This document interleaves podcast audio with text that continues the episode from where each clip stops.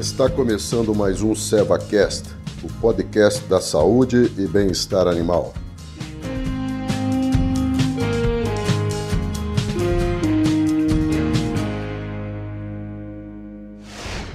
Olá, sejam bem-vindos ao nosso segundo tópico do complexo da tristeza parasitária bovina.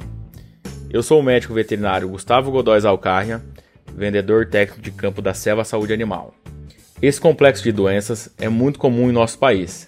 São transmitidas principalmente através da picada de carrapatos, moscas hematófagas, aquelas que se alimentam de sangue, agulhas e seringas contaminadas. Elas podem ser causadas por diferentes agentes etiológicos, que são eles a babesiose, a anaplasmose e a tripanossomose, que geram uma hemoparasitose no bovino, apresentando sinais clínicos e sintomas muito parecidos. Eles são muito comuns e muito semelhantes entre as três enfermidades que fazem parte do complexo da tristeza parasitária bovina. Então ele pode ocorrer o que? A febre dos animais, tá? Animais com temperatura alta, se você aferir no caso. A parte de anemia, você vai notar que as mucosas vão estar bem equitéricas e brancas vai notar a fraqueza do animal, o animal vai estar estático, parado no lugar ali, cabeça baixa, orelha baixa, aquela depressão mesmo, apatia, aqueles pelos arrepiados, sem brilho, fracos e bastante emagrecimento dos animais, aquela anorexia mesmo do animal. E percas reprodutivas, como aborto, absorção embrionária ou fetal e infertilidade, e podendo até mesmo chegar a decúbito coma e morte dos animais acometidos por essa doença. Muitos animais, quando acometidos, eles ficam tão debilitados que nem toleram o manejo. Se acaso você for querer trocar ele de pasto ou quiser manejar ele para o curral, geralmente ele vai estar tá ficando para trás, vai ser aquele animal mais lerdo, muitas vezes vai estar tá deitando. E outro fato que vocês vão notar é a questão que ele vai estar tá se isolando do resto do rebanho. Ele vai ficar mais de lado, vai ficar mais apático, parado, com respiração mais profunda e com as orelhas baixas geralmente. Isso tudo se deve principalmente à anemia que ele está sofrendo. Ela pode ser observada aí nas mucosas oculares, na gengiva e na vulva do animal pensando em fêmeas. O que, que você vai verificar? Que no caso elas vão estar tá brancas, amarelados, indicando aí uma redução das células vermelhas do sangue, que são as responsáveis aí pelo transporte de oxigênio e de vários outros processos metabólicos. É, e muitos animais também podem apresentar aquele edema ventral, aquele inchaço, tanto na barbela quanto na, na parte da barriga ali. E a anemia está presente em qualquer uma das doenças do complexo da tristeza parasitária bovina e ocorre devido a quê? A grande destruição de hemácias. Entretanto, a perca das células vermelhas ocorre de forma diferente entre essas doenças. Nas babesioses, por exemplo, essas células são destruídas devido à ruptura da membrana quando há a multiplicação dos parasitos no interior das hemácias.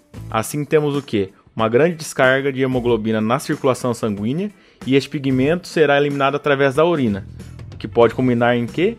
É, eliminação via urina, aquela urina escura então no caso, gerando aquela hemoglobinura. Essa situação já é menos frequente nos casos de anaplasmose e tripanossomose, pois nesse caso a anemia é determinada pelo sequestro de hemácias defeituosas da circulação sanguínea, principalmente pela ação do sistema retículo endotelial. E o período de incubação dessas doenças aí que fazem parte do complexo da tristeza parasitária bovina também tem certa diferença aí. No caso da anaplasmose, ela gira em torno de 3 a 4 semanas. Só que pode haver cepas mais patogênicas com um período de incubação mais curto, ela pode girar em torno aí de 18 dias. Já a babesiose, o período de incubação dela gira em torno de 7 a 14 dias e a tripanossomose entre 9 e 14 dias. Devemos levar em conta, pensando na epidemiologia da doença, fatores como a época do ano, manejo de vacinações do rebanho, a colostragem dos bezerros, a época de nascimento desses animais, que isso tudo pode favorecer diretamente no aumento da incidência da doença no seu rebanho. A época do ano, principalmente épocas chuvosas e com temperaturas mais elevadas, favorecem a multiplicação dos transmissores da doença, no caso o carrapato e as moscas hematófagas. E também manejos como vacinações, onde se utilizam agulhas e seringas compartilhadas, elas podem levar a surtos da doença na propriedade.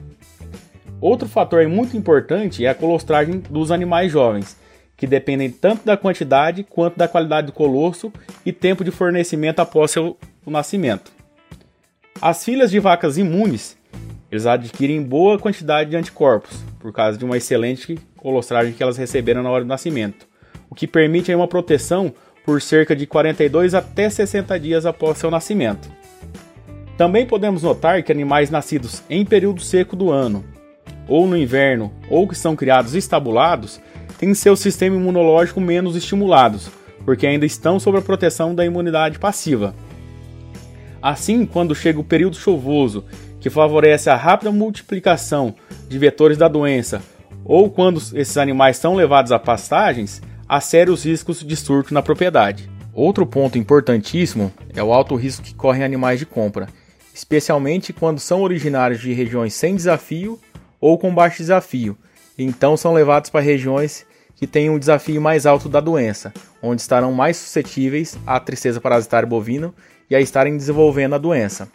Portanto, esses animais devem ser rigorosamente monitorados por pelo menos 35 a 42 dias, ou então devem passar por um manejo que possa possibilitar a aquisição da imunidade, por exemplo, uma quimioprofilaxia com o imidocarb. Portanto, devemos atentar a todos esses fatores aí para que possamos evitar surtos da doença na propriedade. E em nosso último bloco falaremos sobre os diagnósticos diferenciais da tristeza parasitária bovina, controle e tratamento da doença. Então, pessoal, nos vemos em nosso próximo tema. Um abraço a todos, muito obrigado.